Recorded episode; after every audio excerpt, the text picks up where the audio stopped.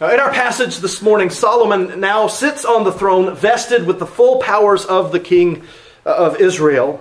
His father David having uh, died after giving him a number of instructions that we uh, considered in the previous passage. Solomon had already been uh, anointed, he had been installed as king, but King David, his father, still lived, and he was, in a sense, still in authority over Solomon. Now Solomon is on his own.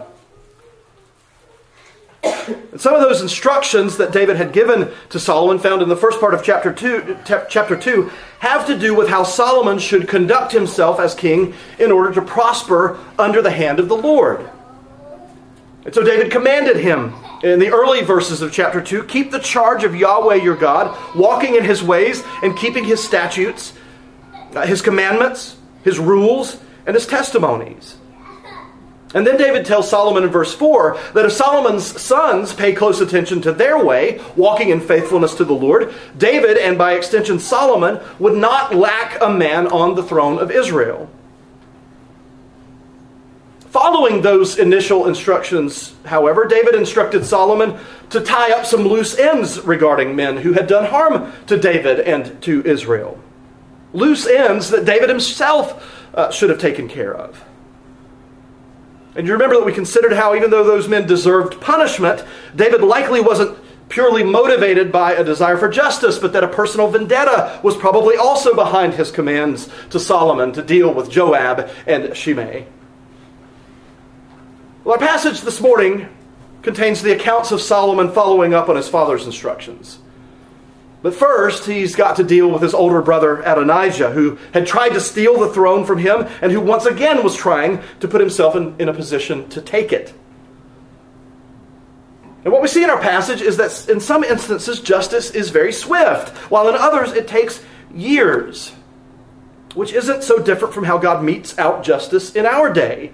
Sometimes justice is very quick, other times, it seems to take ages.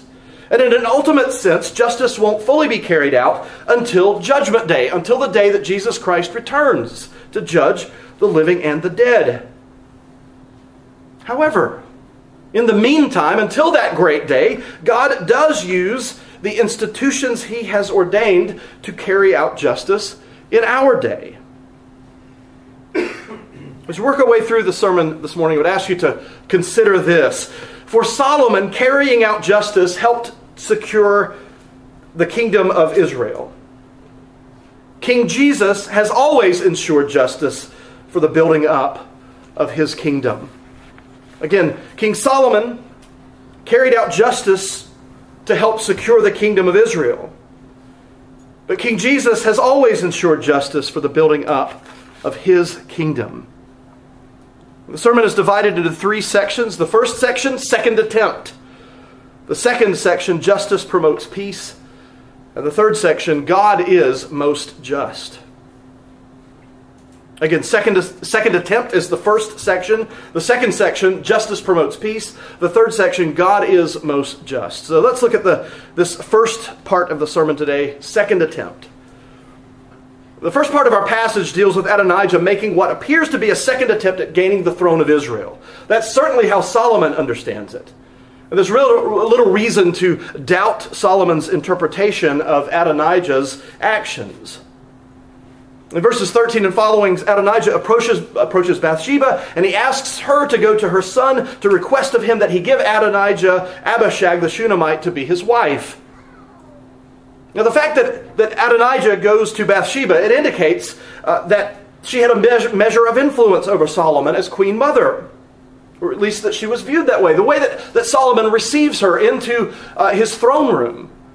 He bows down to her. He, he gives her a seat to sit beside him uh, at the right hand of, of himself. But as the favorite wife of King David, whose son was now on the throne, the view that, that, that Adonijah had is probably correct. Bathsheba did have a certain amount of influence over her son. And given that Adonijah had attempted to prevent Solomon from becoming king by taking the throne for himself, he must have thought that it was a safer approach to ask Bathsheba to go to Solomon on his behalf. As you read this passage, it's hard to imagine that Bathsheba is unaware of what Solomon's reaction would be to his half brother's request to be given Abishag as his wife. Abishag, you remember, was the young woman who was brought to David at the beginning of 1 Kings chapter 1 when David was so cold he couldn't get warm. They found a young woman uh, to come to him to be uh, enter into his bed with him. Abishag became his wife. And as Dale Davis puts it, obtaining a previous king's wife was tantamount to claiming that king's position. Bathsheba would have known this. So, as she agreed to Adonijah's request, she knew that he was asking for the rope that would hang himself. When Bathsheba presents Adonijah's request to Solomon, he is outraged at the audacity of Adonijah. He says to his mother in verse 22, And why do you ask Abishag the Shunammite for Adonijah? Ask for him the kingdom also, for he's my older brother.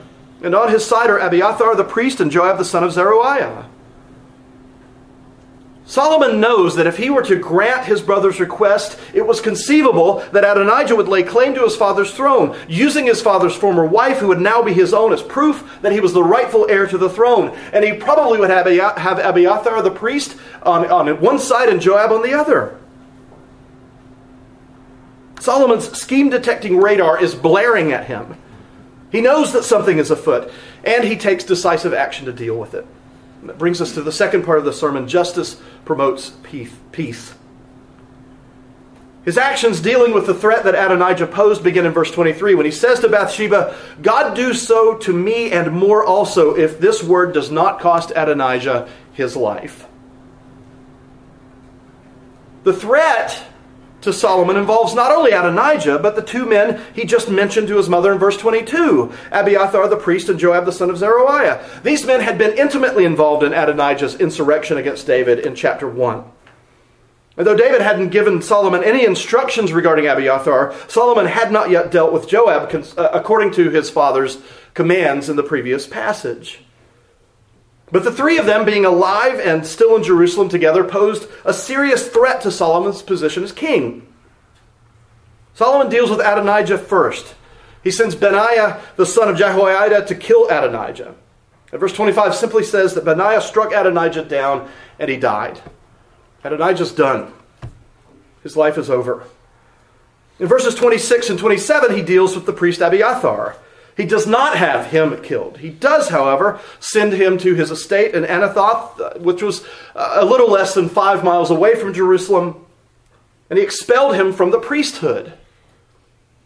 Abiathar has no, no longer has any influence uh, religiously over the people of Israel.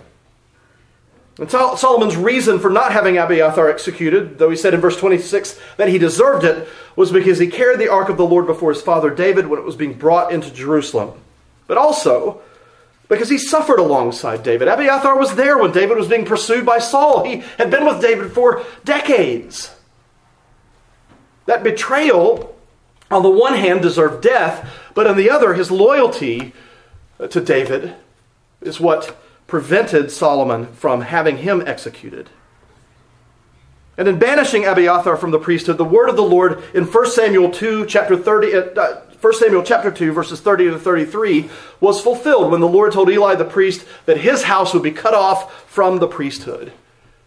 Abiathar was the last of that line.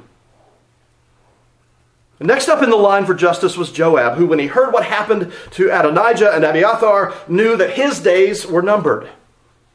He tore a page from Adonijah's playbook. He quickly made his way to the altar in the tabernacle. He grabbed hold of the, the horns on the altar, which meant that, like Adonijah, he had climbed up on the altar to do so. And Solomon sent Benaiah to execute Joab. When Benaiah commanded Joab to come out of the tabernacle, Joab refused. He said in verse 30, No, I will die here. Joab was probably assuming that Solomon would regard an execution on the altar as a defilement of the, of the, of the tabernacle, of the altar. But instead, Solomon told Benaiah in verse 31 Do as he, has, as he has said. Strike him down and bury him, and thus take away from me and from my father's house the guilt for the blood Joab shed without cause. Solomon goes on in verses 32 to 33 to expand upon his rationale for having Joab executed when uh, then and there, reminding all who were present of Joab's savage killing of the two men without the permission of, uh, or knowledge of David. In other words, this was a long time in coming. So if Joab wanted to be killed on the altar in the tabernacle, so be it.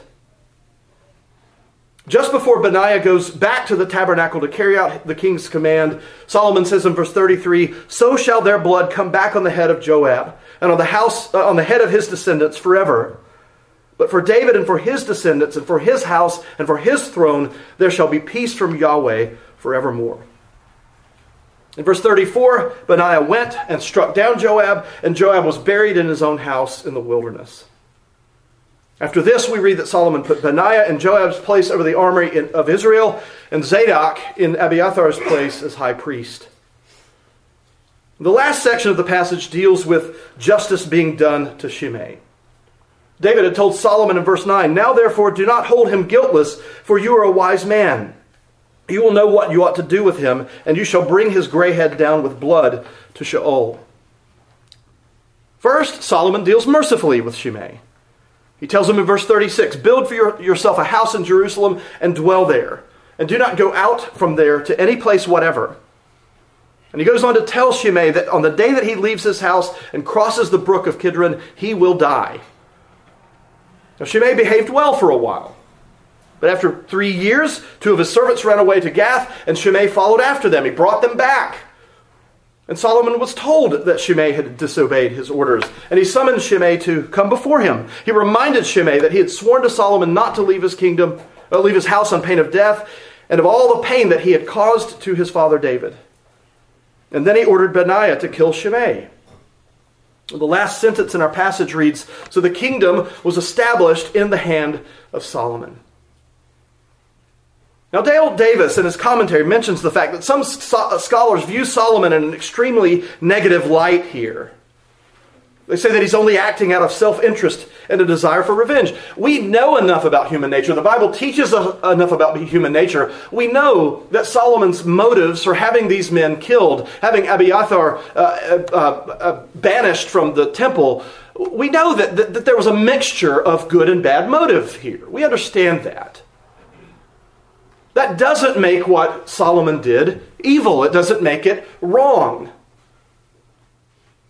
As king of Israel, Solomon is also Israel's supreme judge. And while it might appear that he is only looking after his own interests and having these men executed or exiled, the fact is that they all had committed crimes that were deserving of death.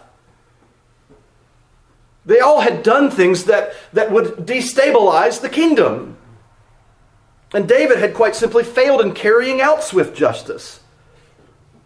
There's a saying that, that is it's overused, I think it's often derided, but it is nonetheless true. No justice, no peace. And Solomon understands this. He understands that without justice, without bringing down justice upon those who deserve justice, there will be no peace. Now, that phrase, that slogan is misused today, isn't it? Oftentimes it is. People get upset. Things happen. Uh, the authorities do things that, that people don't like, and, and they shout no justice, no peace, and they burn buildings down, they destroy cities. That's a, a misuse of the truth that is contained within that saying. Solomon knows that if the type of behavior these men have engaged in is allowed to continue, the kingdom of peace that he was supposed to usher in would be destroyed. The government of a nation has an obligation to carry out justice on behalf of its people. And in this case, Solomon has a personal interest in what these men have done. But what they did required the type of justice that Solomon commanded to be done. Solomon was in the position of being the head of a theocratic state, a nation that was both civil and religious at the same time. There was no separation of church and state in Israel in Solomon's day. The church was the state, and the state the church. So when a person committed a civil crime, such as what Joab had done, Solomon had the authority to sentence him to death. And when someone committed a religious sin, like the way that Shimei had cursed David, Solomon had the authority to put him to death.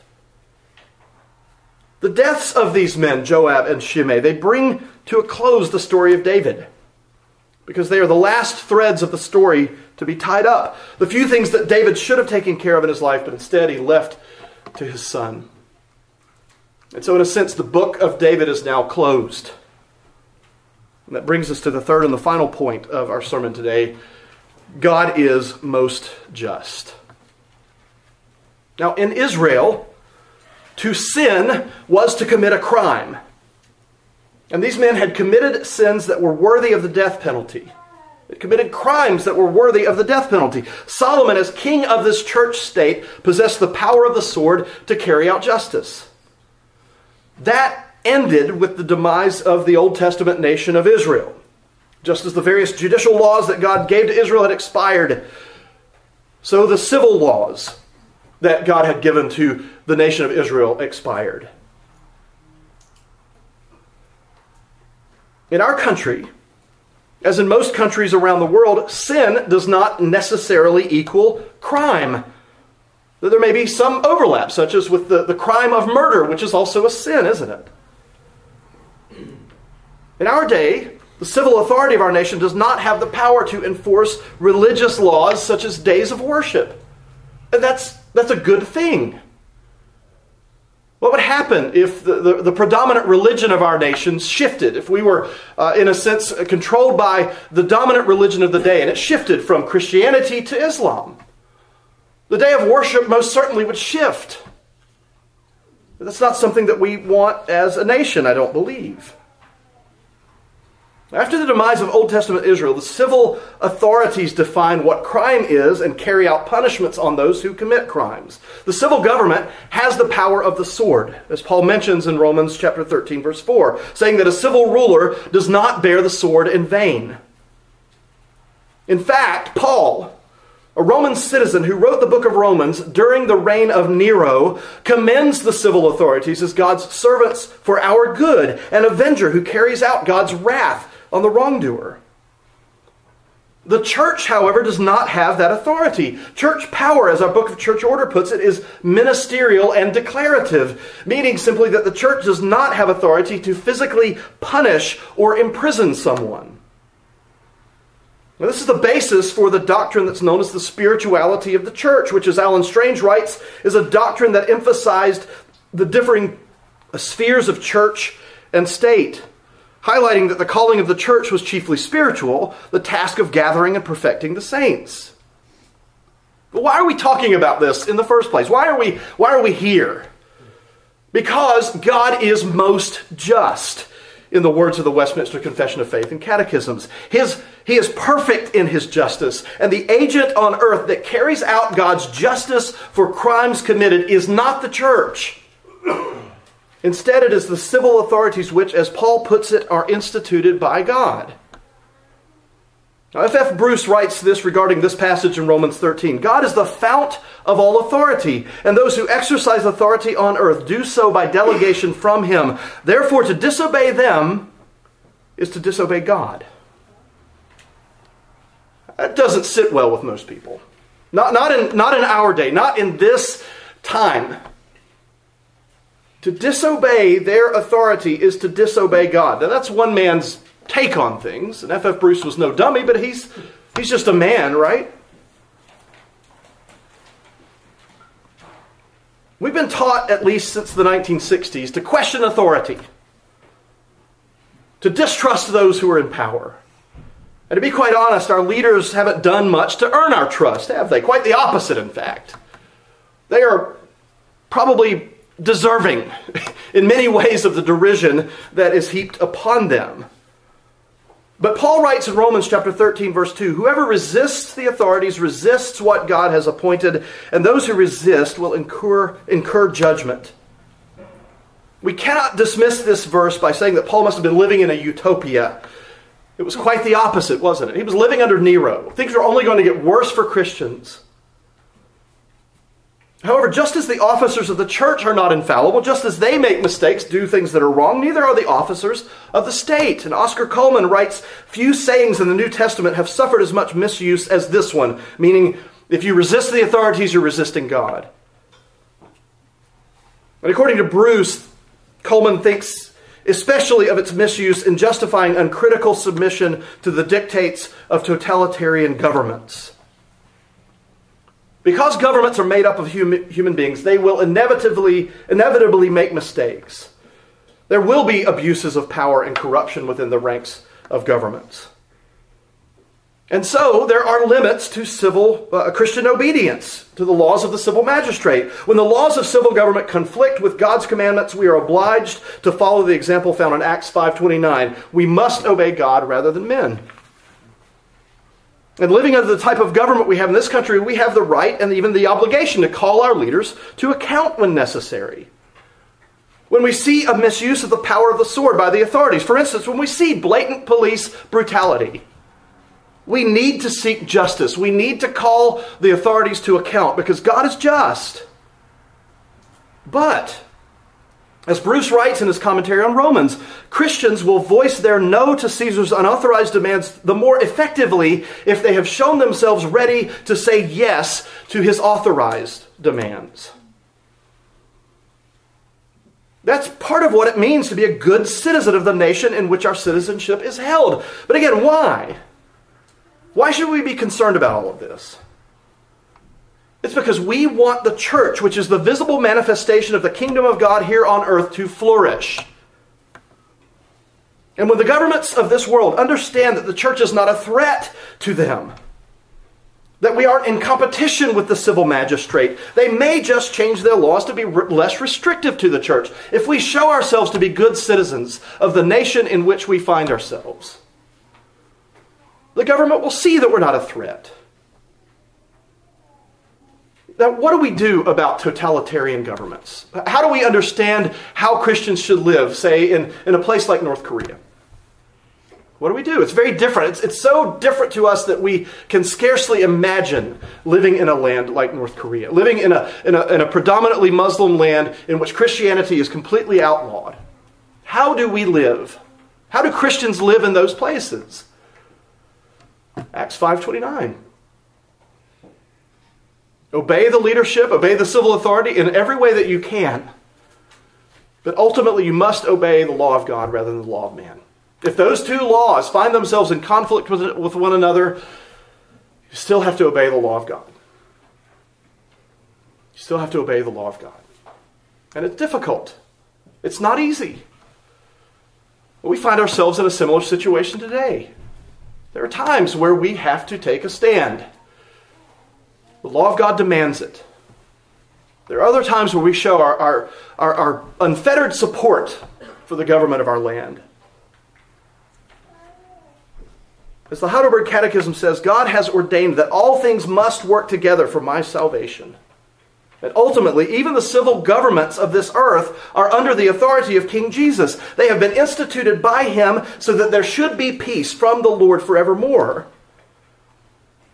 But true peace, eternal peace, it does not come from the civil magistrate. The civil magistrate can promote peace.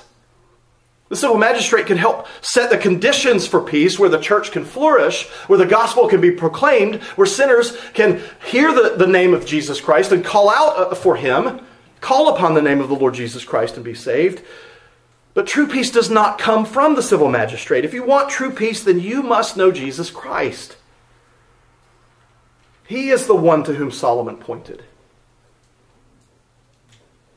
Be thankful brothers and sisters, that you live in a land where we are free, where for the most part we are unfettered in our ability to gather together to worship the Lord. Be thankful for that freedom. But ultimately, your gratitude is to the Lord. Trust in Jesus. You will have peace with God. Because Jesus Christ suffered the justice from his Father that your sins deserved. Jesus Christ suffered his Father's justice so that you could be shown mercy. He endured the wrath of his Father that your sins, which are high crimes against your heavenly Father, the King of heaven, he endured that wrath. He endured that justice so that you could be at peace eternally. And that, brothers and sisters, is good news.